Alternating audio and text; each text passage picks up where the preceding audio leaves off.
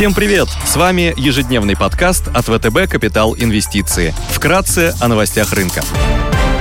Глобальные рынки. Внешний фон с утра смешанный. Фьючерсы на S&P 500 и Евростокс в небольшом плюсе плюс 0,2% и плюс 0,1% соответственно. Развивающиеся рынки в нулях. Азиатские рынки торгуются в красной зоне. Японский Никкей снижается на 0,2%. Китай также в минусе. Снова растут опасения в отношении восстановления экономики из-за новой вспышки вируса на востоке страны. Нефть растет. Бренд торгуется по 74 доллара за баррель унция золота стоит 1803 доллара. Доходность по десятилетним гособлигациям США снизилась до 1,29% на фоне выхода позитивной статистики по потреб инфляции.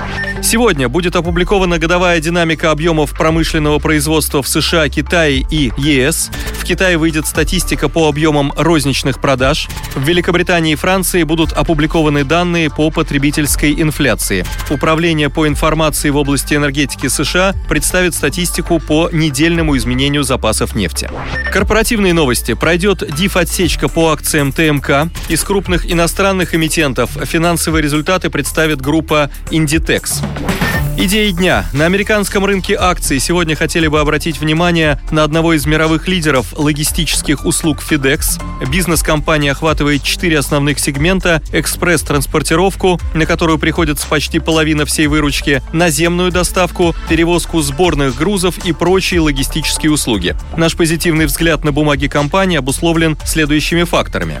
FedEx является одним из бенефициаров развития электронной коммерции, структурные изменения потребления произошедшие на фоне COVID-19, продолжат способствовать росту интернет-торговли и, как следствие, объему перевозимых грузов, правда, уже более умеренными, чем во время самой пандемии темпами. В рамках общего тренда наблюдается значительный рост спроса именно на экспресс-доставку, что является дополнительным положительным фактором для бизнеса FedEx, ключевым направлением которого является курьерская экспресс-доставка, а занимаемая доля превышает 70% от общего рынка курьерского сервиса США и Канады. Мы ожидаем увеличения маржинальности сегмента B2B на фоне продолжающегося восстановления экономики и роста спроса на услуги FedEx. Стоит также отметить, что в целом менеджмент компании уделяет большое внимание оптимизации затрат и повышению эффективности бизнес-модели, что способствует общему повышению рентабельности бизнеса. Рост спроса на вакцины на фоне опасений распространения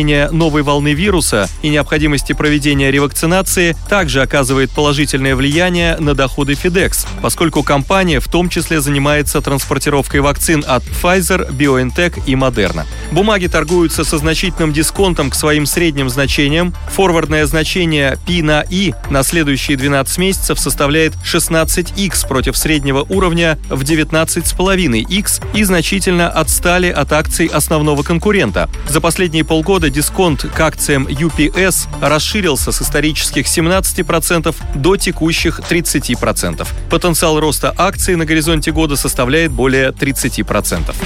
Сегодня пройдет сбор заявок на 7-летние зеленые еврооблигации и 15-летние евробанды в Евросербии, рейтинги BA2 от Moody's, WB+, от S&P и WB+, от Fitch. Выпуски Сербии в евро с погашением в 2027, 29 и 33 годах торгуются с доходностью около 1,1%, 1,3% и 1,8% годовых соответственно. Сербия – страна на Балканском полуострове с населением 6,9 миллиона человек, консенсус-прогноз предполагает, что экономика вырастет на 6,1% по итогам 2021 года и продолжит расти темпами 4,5% в год в течение следующих двух лет. Дефицит бюджета по итогам кризисного 2020 года вырос до 8,7% ВВП, однако сейчас постепенно снижается. Ожидается, что в 2022 году дефицит не превысит 2% от ВВП, а соотношение долга к ВВП вернется к допандемийному уровню в 52%.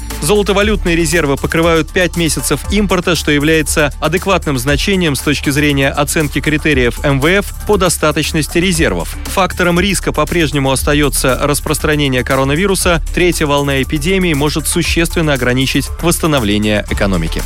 Спасибо, что слушали нас. До встречи в то же время завтра. Напоминаем, что все вышесказанное не является индивидуальной инвестиционной рекомендацией.